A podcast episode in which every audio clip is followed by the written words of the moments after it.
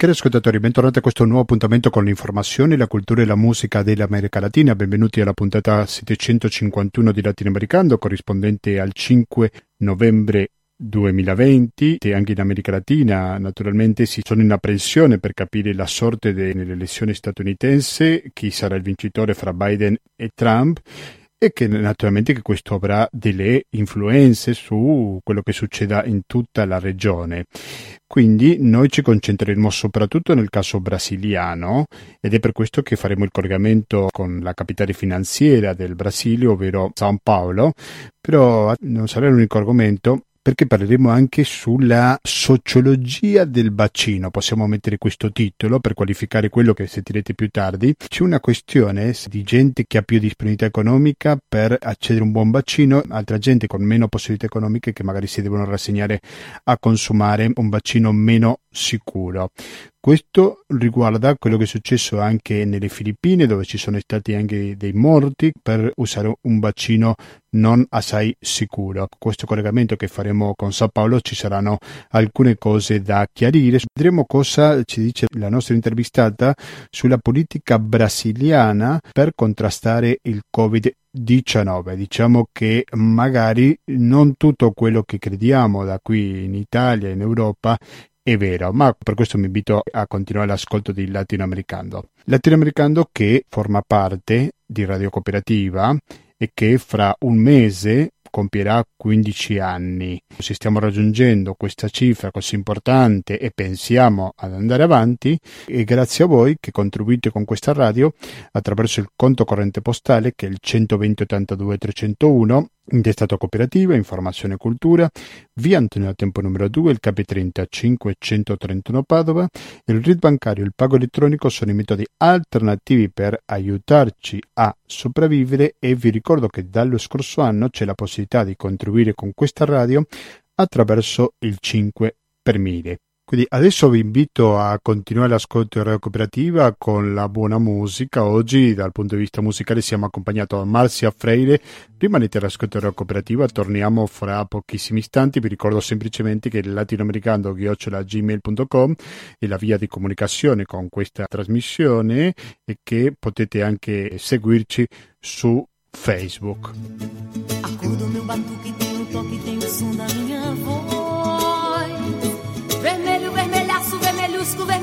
vermelhante, vermelhão. O velho comunista se aliançou ao rubro do rubor do meu amor. O brilho do meu canto tem o tom e a expressão da minha cor. Vermelho, a cor do meu batuque tem o toque, tem o som da minha voz.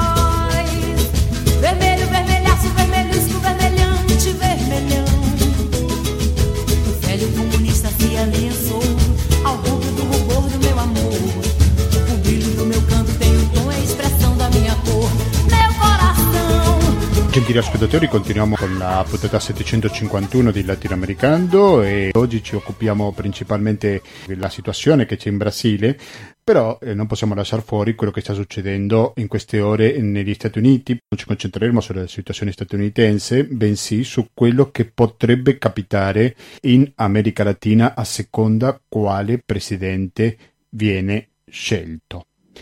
Maria Zupelo, buonasera e benvenuta a Radio Cooperativa. Buonasera, buonasera a voi tutti. Maria Zuppello è giornalista freelance, scrive per importantissimi mezzi di informazione europei. Si trova a San Paolo, in Brasile, la capitale finanziaria di questo gigante dell'America Latina. Secondo te possiamo tracciare una linea di ipotesi di cosa potrebbe succedere in Brasile in particolare, in America Latina in generale, qualora dovesse vincere Trump o qualora dovesse vincere Biden? Ma io mi attengo a quello che Biden ha dichiarato nel suo programma, quindi poi nel concreto se la realpolitik eh, prenderà il sopravvento, come sempre accade in America Latina.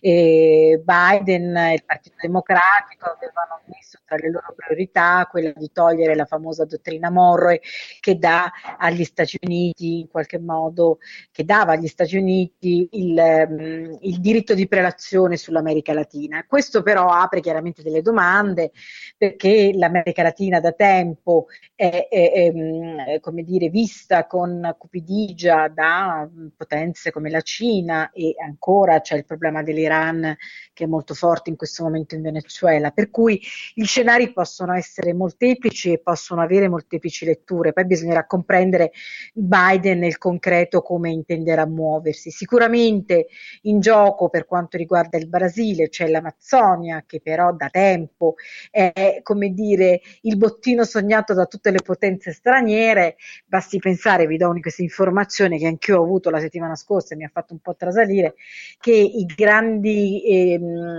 eh, computer elettronici, le grandi macchine elettroniche che gestiscono i dati dell'Amazzonia eh, sono gestiti dai cinesi. Quindi e questo dà una misura di come in realtà l'America Latina ancora una volta diventi un laboratorio politico, sociopolitico molto interessante per comprendere poi quelle che saranno le dinamiche del futuro. Se vincerà Trump, questo non, non è ancora dato saperlo, eh, si continuerà con una politica amica perché Bolsonaro eh, fino appunto a ieri ha ribadito il, la, la, la, sua... Mh, mm, eh, il suo sì alla, a, a, Trump, non lo ha mai nascosto del resto e quindi continueranno le relazioni eh, che in qualche modo eh, eh, positive che loro hanno sempre avuto in questi anni di governo Bolsonaro. Staremo a vedere quello che succede, devo dire che onestamente in Brasile non c'è particolare trepidazione o tifo, se il mondo sta vivendo questa Coppa del Mondo no? eh, in modo estremamente esacerbato, il brasiliano in qualche modo se lo fa scorrere addosso, anche perché il 15 novembre ci sarà il voto municipale, che è un voto importante, quindi è concentrato su questo e, e, su poi i dibattiti interni eh, legati in modo trasversale anche a queste piedi epidemia di Covid. Quindi gli scenari sono davvero tanti e poi bisognerà vedere, ripeto, se prenderà alla fine prenderà il sopravvento la realpolitik. Biden ha dichiarato, per esempio, sul Venezuela che se dovesse vincere tornerà a negoziare direttamente con Maduro e non con Guaidó e questo apre sicuramente degli scenari di, di di domande quantomeno su quello che potrà essere il futuro della regione. Un futuro che eh, appunto è stato in parte minato dal Covid in modo differente a seconda dei paesi e, e in alcuni la povertà e, il divario tra ricchi e poveri si è accentuato in modo molto forte. Penso al Perù che del Covid è stato davvero eh, vittima a un tasso di morti per milioni di abitanti di mille morti eh, su milione di abitanti, che è un tasso altissimo, sta andando con il presidente al secondo impeachment, quindi insomma eh, è un momento sicuramente mh, anche per l'America Latina di grandi domande e di grandi cambiamenti. Perché molte volte si diceva che Trump non dava l'importanza che doveva dare all'America Latina, quindi questo non è necessariamente un male per la regione. Non so come la pensi te. Esatto, esatto. Io guarda, io sono italiana, ma vivo in America Latina da 13 anni e ho imparato eh, una cosa sulla mia pelle, che eh, le, le, persone, eh, i locali dovrebbero essere rispettati, cioè il Brasile eh, deve essere gestito dai brasiliani, l'Argentina dagli argentini, sarebbe corretto che così fosse. E, ehm, mh, il problema è che è, questa è utopia, perché stiamo parlando di paesi che hanno delle grandi ricchezze che fanno gola a tutti. Per cui adesso chiaramente la Cina è interessatissima e, e la Cina ha fatto molti affari anche sulle... Le, sui Covid supplies, quindi eh, non, non, ce lo si può negare. E, e quindi questo sicuramente in, un'ottica, in una prospettiva a lungo termine poi eh, ci fa vedere di nuovo un'America Latina di nuovo comunque dominata dal, eh, dagli interessi economici di, di paesi stranieri, di, di potenze straniere. Questo è il grande, secondo me, eh, eh, il grande laccio al collo che l'America Latina continua ad avere e, ehm, e che speriamo riesca attraverso l'educazione, attraverso una maturazione anche no?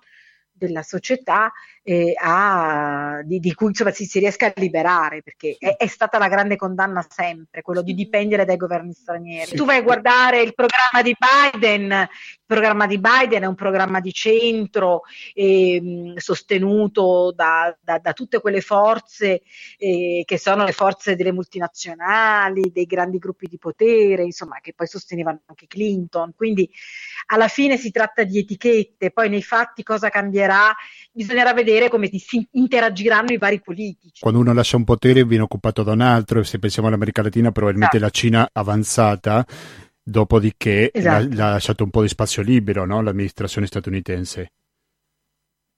Sì, ma direi che la, la, la, rispetto ai tempi del passato, assolutamente assolutamente. Eh, come dire, il paese del resto adesso ha una sua forza, poi ne parleremo a proposito del Covid, ha una sua forza terribile che lo sta divorando dal di dentro, che è quella della corruzione. Allora, nel momento in cui io parlo del Brasile, nello specifico perché è il paese che conosco meglio, dove vivo da 13 anni, allora, nel momento in cui il parametro politico, eh, sociale diventa la corruzione, voi comprendete che al di là delle belle intenzioni di programmi politici, poi di fatto è su quello che si misurano tutti. E, e il Covid l'ha smascherato in un modo vergognoso, cioè noi già ci eravamo parlati durante la prima ondata, ricordi Gustavo, avevamo detto che bisognava cercare di vedere il Covid, di, di levare dal, di avere del Covid una visione non politica ma epidemiologica. Eh, perché? Perché poi questo avrebbe favorito in realtà delle narrazioni che poi hanno coperto quello che è stato il vero dramma del Covid in Brasile, cioè la corruzione, ossia dinamiche che già esistevano, si sono moltiplicate, per cui moltissimi governatori, eh, segretari della salute, eh, persone legate appunto al sistema decisionale sanitario brasiliano sono state indagate per corruzione.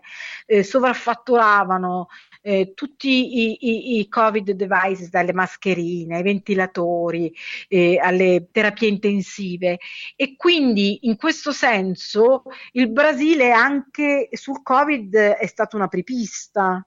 Cioè, mentre il mondo si fermava a dire ah, Bolsonaro sta uccidendo i brasiliani, il che di fatto non era vero perché la Corte Suprema brasiliana ha esautorato eh, Bolsonaro da subito, quindi eh, nonostante i suoi esploit di togliersi la mascherina, eh, però di fatto poi l'epidemia è stata gestita dai governatori che avevano tutto l'interesse a fare la guerra a Bolsonaro perché poi avrebbero comunque speculato sul fronte eh, del, mm, delle commesse, cosa che è avvenuta.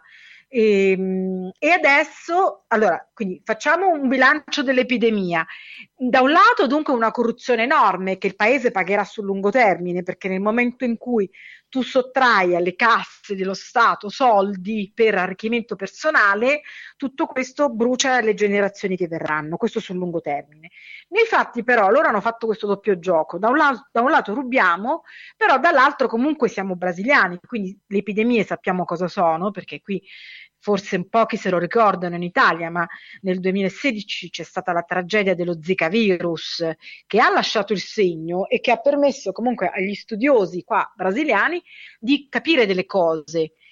E lo Zika aveva insegnato questo. Nella prima ondata è stato devastante anche perché era misterioso come, come, mm, come il Covid. Nella seconda eh, ricordo perché l'ex ministro della salute Mandetta lo ripeteva, ci fu questa cosa misteriosa che metà della popolazione risultava essere immunizzata, non si capiva perché. Su questo, su questo, precedente, loro cosa hanno fatto? Hanno lavorato benissimo sulla medicina d'emergenza, cioè sapendo che non potevano contare su politiche di, di tracciamento, perché comunque il paese è enorme, perché ci sono aree eh, remote, rurali come l'Amazzonia, dove tu puoi raggiungere la capitale con anche una settimana di, di viaggio in barca, perché poi questa è la realtà eh, geografica del paese. Quindi capendo che quella era una strada strada che li avrebbe portati allo sfracello, loro hanno agito sull'emergenza. E l'emergenza in che modo? Lavorando sui flussi. Per cui all'inizio loro hanno mh, dato uh, praticamente a tutto il paese la fascia rossa, permettendo però, fa- faccio degli esempi con l'Italia, rispetto all'Italia innanzitutto non c'era l'obbligo e questo psicologicamente ha aiutato i brasiliani a accettare la cosa perché e, pensate mettere le multe ai brasiliani e andarli a inseguire col drone voleva dire avere una popolazione che ti si ribellava contro. Invece loro hanno spiegato che era una cosa molto pericolosa e i brasiliani che muoiono di dengue, muoiono di zika, di chikungunya lo hanno capito al volo e quindi le persone anziane si sono date una limitata, sono rimaste abbastanza a casa e, ehm, e soprattutto ehm, eh, le varie attività commerciali sono state mandate in delivery. Questo ha permesso di dargli un pochino di ossigeno, questo nella fase rossa. E dopodiché è stato elaborato no, la strategia del semaforo, quindi erano sette scenari, hanno riaperto i rubinetti dei flussi in modo graduale ehm, eh, limitando al massimo le scuole che purtroppo, eh, piaccia o non piaccia, sono un luogo di contagio soprattutto per il discorso dei trasporti. Le scuole praticamente in quasi tutto il paese sono ancora chiuse e soprattutto ehm, tutti coloro che potevano lavorare da casa sono stati subito mandati a lavorare in casa. C'è da dire che la rete digitale brasiliana funziona, quindi questo ha aiutato. Questo ha fatto sì che il virus in qualche modo se lo sono preso un po' tutti, ma un po' alla volta. E quindi, a parte l'Amazzonia che fu abbastanza forte come tsunami, ma per le ragioni anche che vi ho spiegato, eh, di base il sistema sanitario ha retto, per cui loro hanno fatto questa cosa secondo me intelligentissima. Eh, per esempio sulle favelas. Le favelas, se ci pensate, erano il luogo più terrificante per il virus, no? Perché c'è una sovrappopolamento. Una veloce diffusione. Esatto loro erano consapevoli, gli epidemiologi erano consapevoli di questo e quindi cosa hanno fatto?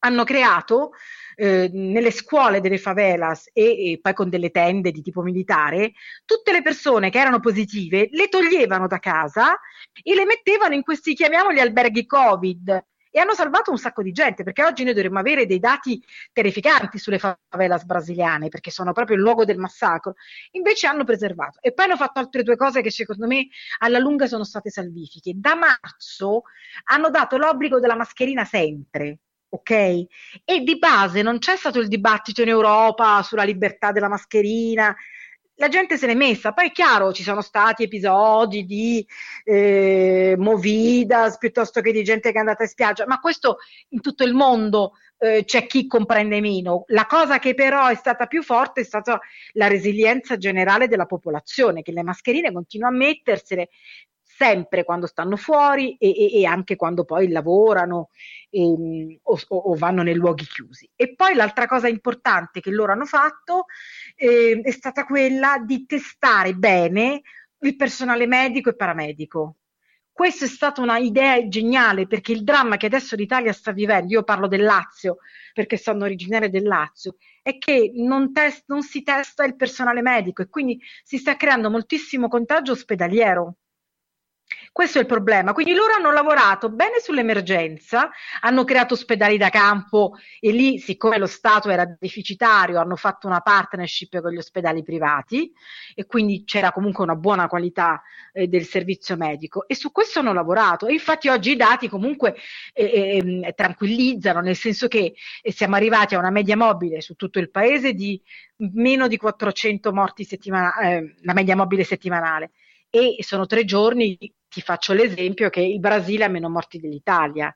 Mm. Allora è chiaro che eh, eh, poteva, si poteva fare meglio, certo, molto meglio, però bisogna anche comprendere quali erano le condizioni di partenza del paese, che è sempre stato un paese con un gap sociale e sanitario enorme e quindi non è che dall'oggi al domani si poteva cambiare, con quello che avevano la base, cioè la popolazione, i medici della salute pubblica, i medici anche privati, hanno fatto davvero, sono stati più, più, come, più civili di una politica incivile, non so come dire, perché la società civile ha un ruolo nelle epidemie, certo, fortissimo. In questo caso il Brasile ha dato prova di questo, ma l'altra faccia della medaglia è stata la corruzione, per cui ci sono stati episodi Siamo in collegamento con Brasile, con San Paolo in particolare, dall'altra parte della linea si trova Maria Zuppello, giornalista. Stiamo parlando, confermami se mi sbaglio, di 160.548 decessi, questa è la cifra che ho. No, no, no, no, perché sennò è una cosa, cioè è la fine del mondo, no. Allora, dall'inizio, io qui ho i dati Worldometers, che sono i dati ufficiali. Dall'inizio dell'epidemia ad oggi sono morte 160.000 persone in Brasile, sono tanti, certo, sono tantissime, ehm, però devi considerare come riferimento Brasile, paese del terzo mondo, gli Stati Uniti ne hanno avuto 238.000. Ma la cosa tremenda è il dato per un milione, eh, ehm, per milione di abitanti. Allora, il Brasile ha ad oggi 753 morti per milione di abitanti, la Spagna ne ha 780.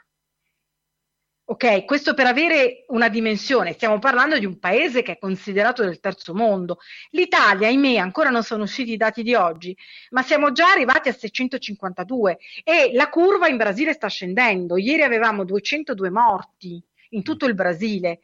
Allora, sicuramente il costo umano ma questo non è mai stato negato, anche lo stesso Mandetta che poi si è dissociato dal governo mh, Bolsonaro, era stato molto chiaro all'inizio, questo è un virus che uccide e uccide in modo tremendo.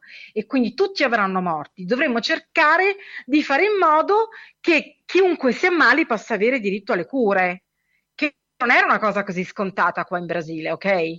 E con questa teoria dei flussi, che è una teoria che io da, da agosto eh, eh, sulle mie reti sociali eh, esorto a fare in Europa, mentre invece in Italia a giugno è finito tutto, si è riaperto praticamente tutto e soprattutto si è tolta la mascherina, che è stata secondo me una cosa assurda. Quindi i dati purtroppo ci dicono che il Brasile, con tutto il sistema che ha, con tutta la corruzione che ha, è riuscito a, come si dice qua, assicurare, ok? E, e al momento e, e, soprattutto ecco non ha avuto questa è stata la cosa intelligente non ha avuto il disastro economico. Sono state fatte il 20 ottobre eh, di nuovo le correzioni sulle previsioni del PIL c'è una caduta del 5,7% perché cosa hanno fatto? Loro sono riusciti a pagare subito le persone sotto un certo reddito e a dare l'ausilio emergenziale. Con un clic di cellulare se lo sono preso. E quindi questo ha fatto sì che le persone non sono andate in stress enorme. Ehm, quan, quanto poi alla classe eh, bassa, cioè i poveri, quelli che erano poveri anche prima, quelli che stanno in strada per dire, eh, c'è stata, questa è stata, eh, per questo che io parlavo di una società civile che è stata più forte dei... Sì, più merito dei brasiliani che non tanto del governo federale, giusto? No, no, no, il governo federale ha fatto delle scelte di sanità pubblica, che so, il, parlo del governo federale, quando parliamo di governo federale parliamo dei governi federali, cioè dei governi dei singoli stati, non sì. del governo centrale. Ok. okay. I, i, I governi dei singoli stati hanno fatto un lavoro di sanità pubblica sull'emergenza fatto con un criterio, ok? Eh, per cui il fatto di tenere ancora chiuse le scuole è stata una scelta intelligente perché questo ha ridotto di molto i flussi e contamin- i contagi. Ok, e tanto poi loro giocano sul fatto che a gennaio ci sono le grandi vacanze estive e quindi ormai eh, questa vittoria su, sui numeri delle scuole se la sono portata a casa anche per un discorso di emisfero opposto. Eh, però poi c'è stata una società civile che è riuscita laddove eh, la macchina non arrivava perché non arrivava neanche prima a dare un aiuto. Eh, faccio l'esempio, i poveri di San Paolo, ok, le dinamiche che si hanno qui sono molto diverse da quelle italiane. In Italia la gente va alla Caritas, qui la Caritas non fa le mense, non dà mangiare. E allora sono partite associazioni, ONG, singoli privati che portavano le marmitte, cioè il cibo in confezionato, e lo davano ai poveri. Quindi si è, si è riuscito a eh, contenere una cosa che poteva essere un massacro, ok? Poi sicuramente ci sono 160.000 morti, ma su una popolazione di 220 e passa milioni di persone. Quindi adesso la vera sfida tremenda, che secondo me invece va, va giornalisticamente monitorata anche con, con, criterio, è quella del vaccino. Perché? Perché eh, anche su questo il Brasile è laboratorio, purtroppo. Allora, faccio questa premessa.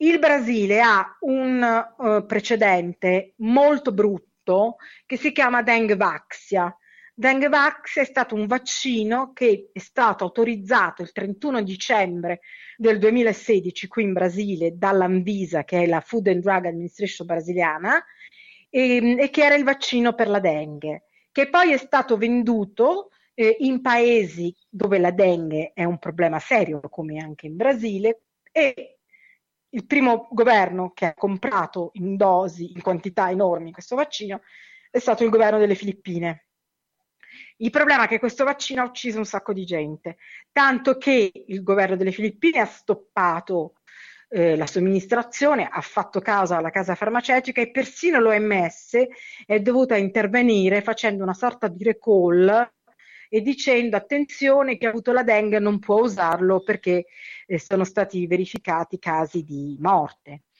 Questo vaccino è frutto di quella corruzione di cui si parlava perché ha avuto il suo brevetto, il primo brevetto l'ha avuto qua in Brasile. Questo brevetto ha permesso a questo vaccino di arrivare primo sul mercato mondiale. E quindi è una brutta storia. Perché cito questa storia? Perché dietro eh, partì anche un'audizione del Tribunale la Corte dei Conti brasiliana sulle modalità eh, con le quali l'Anvisa aveva autorizzato questo vaccino. Cito questa storia perché adesso la storia si ripete e adesso qui c'è un dibattito, direi abbastanza stomachevole, tra Bolsonaro e il governatore di San Paolo Doria su il vaccino cinese Sinovac, che è questo vaccino che il governatore Doria vorrebbe comprare in quantità mm, eh, industriali e che vorrebbe rendere obbligatorio per tutto lo Stato di San Paolo e chiaramente la sua idea è per tutto il Brasile. Allora, eh, Bolsonaro su questa cosa sta facendo una guerra. Eh, I motivi per cui la fa eh, eh non, non, sta a me adesso stare ad indicare, possono essere motivi politici, ideologici, non è questo quello che è importante. Però è importante dire che il governatore Doria durante il Covid è stato indagato per corruzione sui Covid devices e che questo vaccino non è minimamente preso in considerazione nel primo mondo.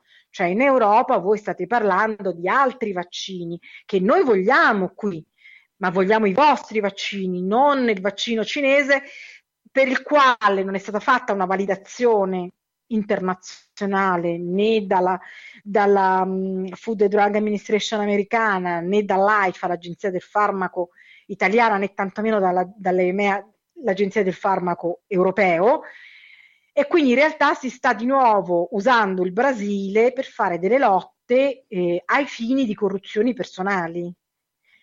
Questo è un concetto importante che deve passare perché ho visto no, che adesso si sta dicendo, si gioca molto su questa cosa, eh, Bolsonaro negazionista anche sul vaccino. No, l'unica cosa che ha detto giusta è che questo vaccino non può essere somministrato obbligatoriamente perché non ci sono le condizioni di sicurezza ok? E quindi non è giusto che il ricco, eh, come dire, poi riuscirà a sottrarsi e il povero, eh, che poi è sempre vittima no, di queste dinamiche, sarà costretto a prenderselo e a morire. Quindi il dibattito adesso si muove su questa guerra dei vaccini. Un altro esempio, non voglio citare la persona che lo ha detto, ma ci fu un personaggio abbastanza squallido italiano che disse questa frase in televisione a settembre, eh, dovremmo andare a sperimentare il vaccino in Brasile perché lì ci sono i bambini denutriti ehm, che muoiono di Covid perché sono denutriti. Quindi una dichiarazione piena di stereotipi, non corretta perché non c'è denutrizione, semmai in alcuni punti c'è malnutrizione, che però, come dire, copre eh, e, e serve eh, per alimentare narrative che coprono dei business.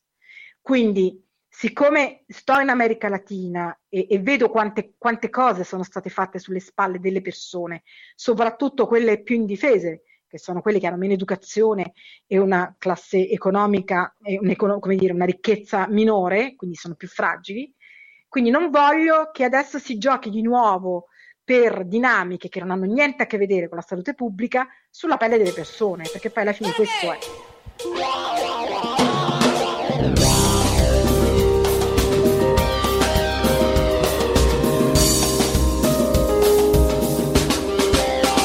Que groove bom, falou de amor. É do que balançou. Que groove bom, tocou tambor, de amor. É vem do pelô que balançou.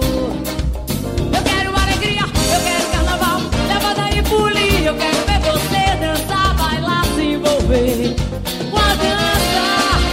Eu quero alegria, eu quero carnaval, leva daí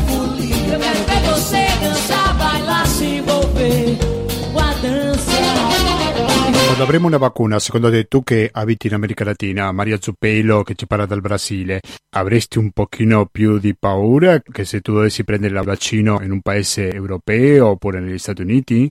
Allora, io, io ti dico questo, ti dico questo. E innanzitutto per i, i lavori investigativi che avevo fatto, dove avevo conosciuto veramente dei, dei professionisti, perché qui c'è questo istituto Butantan che fino al Dengvaxia aveva della gente eccezionale. Poi con lo scandalo del Vax, siccome loro si erano opposti a questo vaccino, è stato fatto fuori tutto il corpo dirigente. Quindi adesso hanno messo della gente che serve a coprire degli interessi economici. Ma le persone che lavoravano prima mi avevano spiegato come in genere un vaccino di suo richieda molto tempo, cioè se in Italia vi vengono a dire che a dicembre c'è un vaccino, è fuffa ok? Perché nonostante ci sia molta pressione, ci siano almeno 40 vaccini allo studio nel mondo, se ci sarà, non sarà prima, come ha, ha detto anche Fauci tra le righe, della fine del prossimo anno. Quindi, prima questa cosa qua.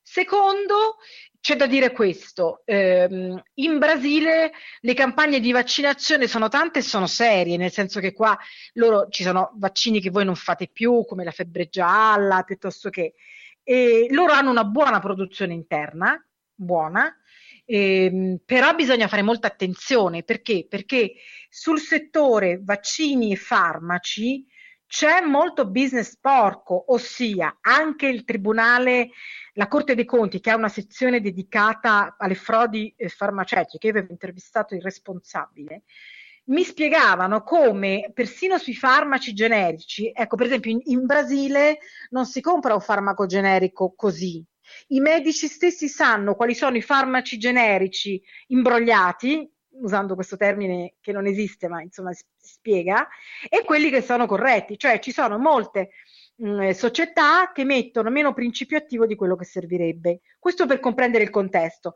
C'è molto traffico di farmaci contraffatti dal Paraguay, questo soprattutto in stati meno sviluppati rispetto a quello di San Paolo. Quindi anche sui vaccini bisognerà fare molta attenzione. Sicuramente io vedo questo, che se eh, ci saranno vaccini come per esempio quello di Oxford o altri, ehm, sarà difficile che il, il governo brasiliano riuscirà a comprare una dosi per tutti. Questo è quello che io vedo.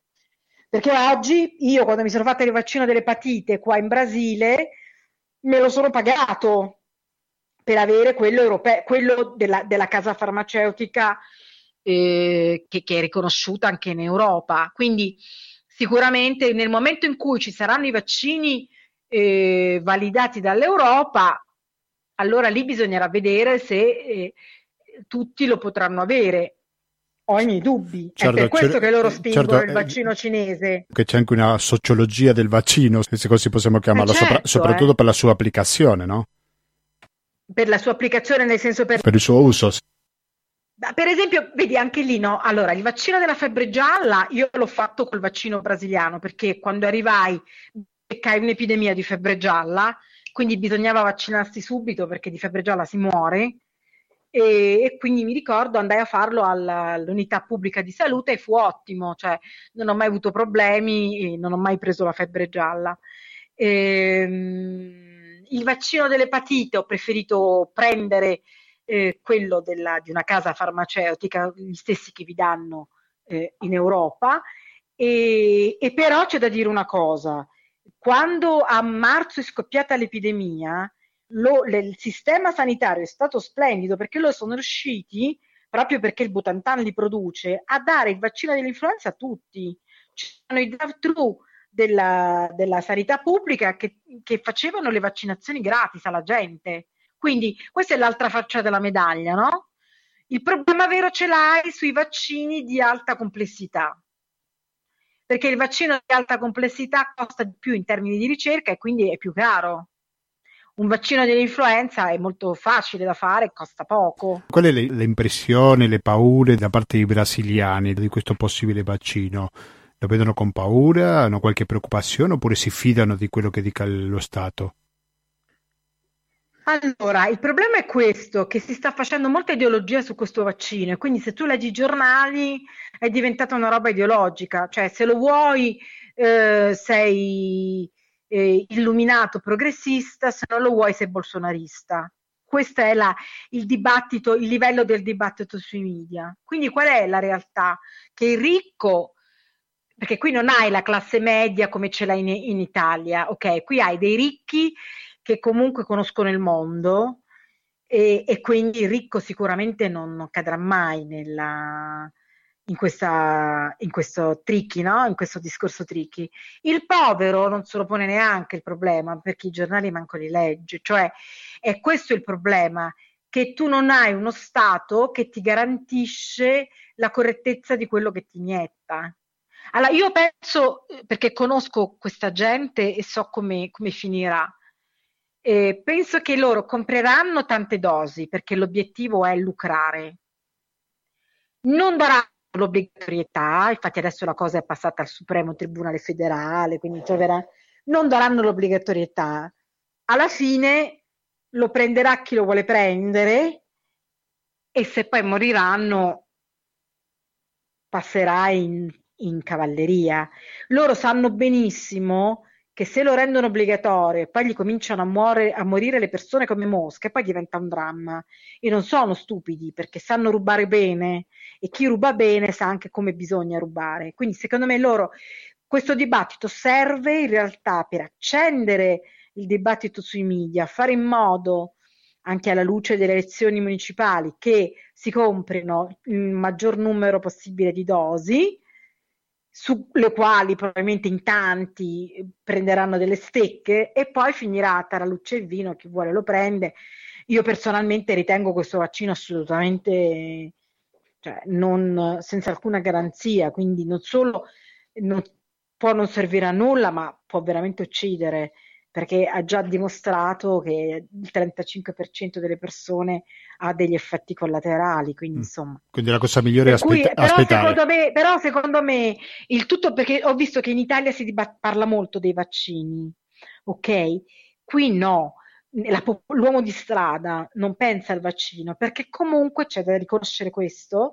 È chiaro, io ti parlo dallo Stato di San Paolo, che è uno Stato molto avanzato, però non c'è stata la percezione del disastro e la, la, la, la cupezza che c'è che c'è in Europa su questo virus, proprio perché loro non l'hanno mai negato, le persone, la popolazione non ha negato questo virus, tant'è che si è messa la mascherina senza dire né A né ba né ma, e ehm, adesso vedono che comunque chi sta male si riesce a curare e per cui non c'è questa sensazione di, di tragedia. Veramente non, non c'è questa sensazione di tragedia pur essendo un virus importante. E quindi questo aiuta, aiuta l'umore delle persone. E guarda che i ristoranti sono aperti, non sono pienissimi, cioè le persone non sono stupide. Hanno deciso, per esempio, ehm, fanno delivery, fanno tantissimo il delivery. Quindi alla fine il ristorante guadagna, tu non hai la percezione di poterti ammalare e l'economia in qualche modo un cerchio, una botta al cerchio, com'è che si dice, una botta eh, e la, la salvi. Per cui non c'è questa sensazione di disastro, ecco, non c'è. In Italia c'è il dibattito sulle, sulle diverse misure secondo le regioni. Sì. La, do, la, domanda è quanto varia l'intensità la presenza del virus nelle diverse regioni all'interno del territorio brasiliano, che lo ricordiamo è così vasto, credo che è più di 9 milioni di chilometri quadri, quindi quanto varia a seconda della regione? Loro, loro, hanno fatto, sì, loro hanno fatto un discorso fe- federale, cioè ogni Stato decideva in base ai dati. Perché quali... non è Stato federale il Brasile, lo ricordiamo. Eh certo, il vantaggio è questo. Rispetto all'Italia, il vantaggio è che questo è veramente federale, cioè non c'è lo scaricabarile. Hanno esautorato Bolsonaro sulle grandi decisioni e quindi loro hanno agito dal punto di vista epidemiologico in un modo anche concertato. Quindi loro cosa hanno fatto? In base ai dati ogni Stato decideva che, che, tipo di cose dovevano rimanere chiuse e dentro lo Stato c'erano le varie città. C'è anche da dire che il Brasile, i vari Stati hanno la caratteristica di avere poche città molto popolate e tanti paesini non così popolati, quindi era più facile, no? Non è come l'Italia dove tu hai tante città più o meno popolate allo stesso modo, la, la, distribuzione della popolazione è diversa, da questo punto di vista è stato più facile qui, però il concetto era lo stesso, ma attenzione però, all'inizio, quando la, l'epidemia è scoppiata, erano tutte rosse, cioè i, i negozi chiusi potevi fare il delivery, eh, i ristoranti chiusi potevi fare il delivery, eh, scuole chiuse, ehm, cos'altro. Però ecco, la cosa positiva, secondo me, che ha agito molto sull'umore delle persone, è che loro non sono mai stati eh, eh repressivi. Perché sul brasiliano essere repressivo non, non, non, eh, eh, sarebbe stato eh, controproducente. Loro hanno spiegato, li hanno spaventati. Mandetta gli ha detto dall'inizio: guardate, questo è un virus che uccide. Finora ha dimostrato che muoiono moltissimo le persone anziane, quindi invitiamo le persone anziane a non avere rapporti con i nipotini, questo l'hanno detto dall'inizio, a limitare le uscite in luoghi dove ci sono tante altre persone, però uscire, se vogliono farsi la passeggiata, il sole, la vitamina D fa bene. E questo ha aiutato moltissimo a non avere il senso della repressione, ma avere il senso della responsabilità. C'è da dire anche un'altra cosa che ha giocato molto a favore del Brasile. In Italia, in Europa, ci sono la maggior parte degli anziani è nelle case di riposo, ok? Perché è una società diversa dove tutti lavorano. Il Brasile è differente. I ricchi hanno eh, la badante in casa, i poveri fanno questa cosa che è eh, si guida in famiglia, cioè eh, mh, puoi avere la, la, la, che ne so, la, la figlia che, che, non lavora, che, che tiene in casa il papà, quindi c'è una cura dell'anziano che è molto circoscritta. E quindi questo per il virus è stato positivo perché ci fu solo all'inizio, mi ricordo, un cluster in un ospedale per anziani non una casa di riposo, ma un ospedale per anziani qua a San Paolo, ma proprio all'inizio, dove morirono 77 persone. Fu l'unico caso enorme. Dopodiché lo, come si dice, lo circoscrissero in modo molto duro, proprio zona strarossa, e alla fine si risolse. E per cui sicuramente non c'è stata questa moria come in Italia, perché in Europa perché non ci sono tante case di riposo come in Europa, ci sono ma non così tante. E comunque qui hanno chiuso da marzo le visite, non si possono fare visite, puoi andare solo col plexiglass e quindi non c'è un contatto fisico. E per cui hanno messo in sicurezza quelle poche case di riposo che ci sono. Ma soprattutto, ecco, io sottolineo questa cosa del non reprimere, che secondo me è un valore, perché le persone poi sono meno stupide di quello che pensiamo, anche le persone si pensa, ah, ma la persona è ignorante. No, perché il povero sa cos'è un'epidemia. Il povero muore di dengue. La dengue, sapete, si prende con il morso di una zanzara e le zanzare proliferano nei posti che hanno meno condizioni igieniche, meno condizioni igieniche, cioè dove ci sono stagnazioni di acqua. Quindi i poveri sanno.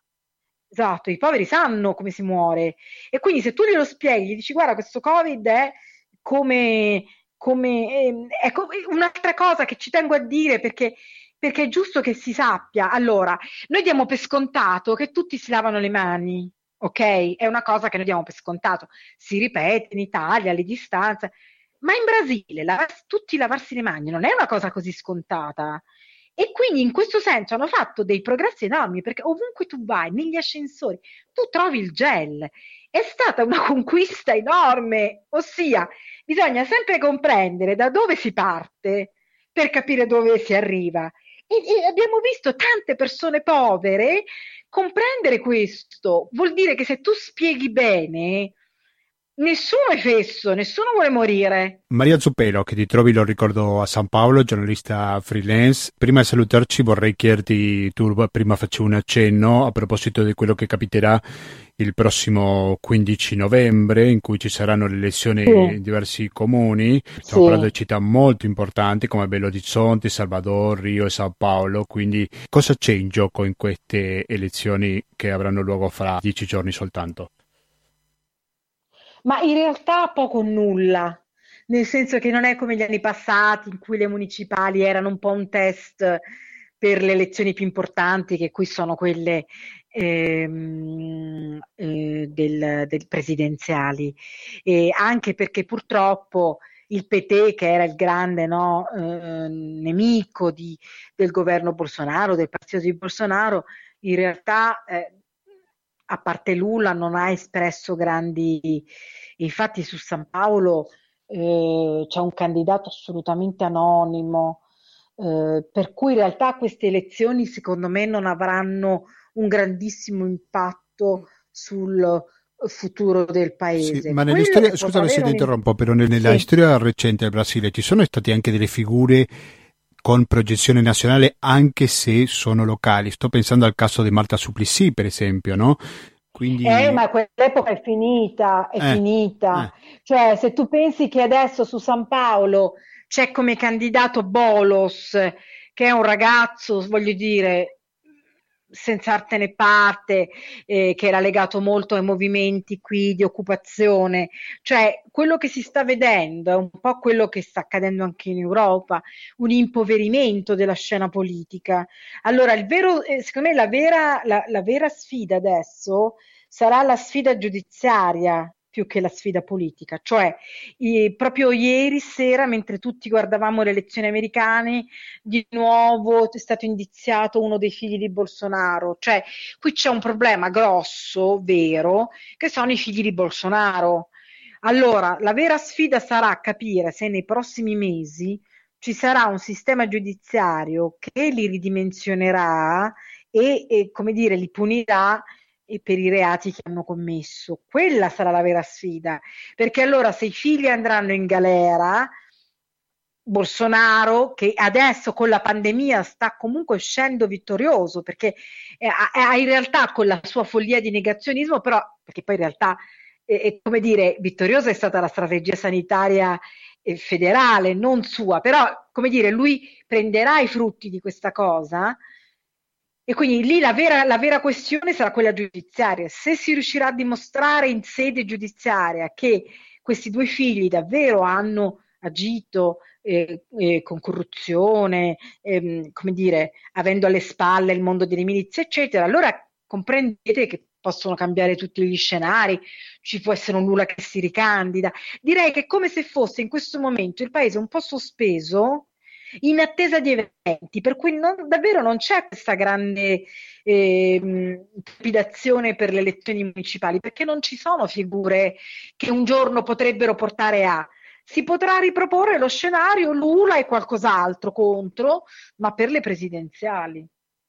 È curioso, capisco che è curioso, però è così. Sì, sì, no, perché uno pensa alle elezioni locali, anche se non sono così determinanti, comunque uno pensa che magari può avere qualche influenza sulla legittimità del governo in quel momento in carica. Invece non è tanto così. Ma no, perché, ha, perché se avessero voluto davvero metterlo in discussione avrebbero portato a termine gli impeachment. Ci sono state non so quante richieste di impeachment contro Bolsonaro che poi non sono finite al momento da nessuna parte. Sì, sì. Cioè non saranno le elezioni municipali, potrà essere un'azione giudiziaria, che sarebbe anche una cosa, voglio dire, un po' più seria, no? Sì. E, però questo è il vero problema, che non si riesce a andare in quella direzione. Io ringrazio veramente tanto Maria Zuppello, giornalista freelance, che di Sao Paulo ci ha dato un panorama molto completo. Dove siamo partiti elezioni statunitensi con i possibili effetti che avrà su tutta la regione, non soltanto il Brasile. Poi ci siamo concentrati su questo scandalo del vaccino contro il Covid-19. E poi abbiamo detto anche qualche parola sulle elezioni che avranno luogo fra dieci giorni soltanto. Quindi grazie, grazie mille Maria e grazie a presto, buon lavoro. In bocca al lupo a tutti, in bocca Crepi. al lupo a tutti perché di fronte alle epidemie alla fine siamo tutti nella stessa barca. Questo è poco ma sicuro. Grazie Maria. Esatto. A presto. Un abbraccio. Un abbraccio.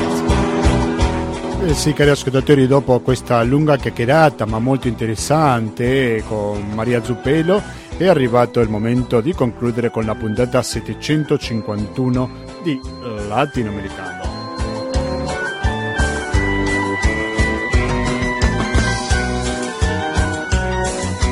Credo che è stato molto interessante sentirla perché un po' ci ha tolto qualche luogo comune, no? mi sembra che eravamo su Jair Bolsonaro.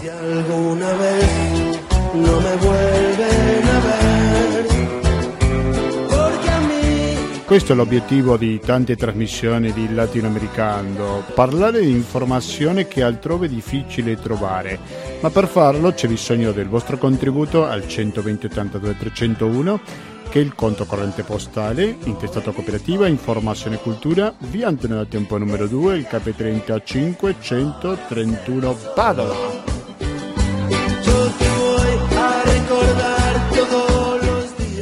Magari qualcuno non ha voglia di andare fino alle poste, allora ricordatevi che il RID bancario, il pago elettronico e il contributo con l'associazione Amici di Radio Cooperativa sono i metodi alternativi per aiutarci a sopravvivere, niente di più e niente di meno.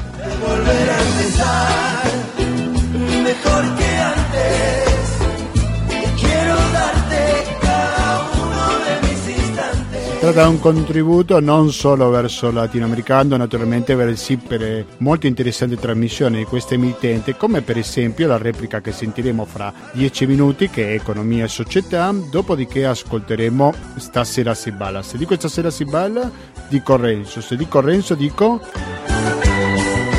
garanzia di buona compagnia sempre sull'FM 92.7 per il Veneto in genere e il www.radiocooperativa.org. y volvería por todas partes para encontrarte y preguntarte si me das otra opportunità.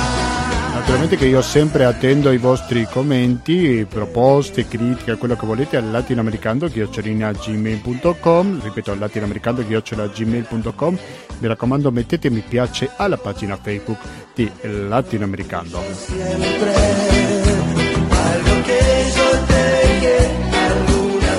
noi ci risentiamo questa domenica dalle ore 18.30 con l'attualità internazionale. Da Gustavo Claros, grazie e alla prossima.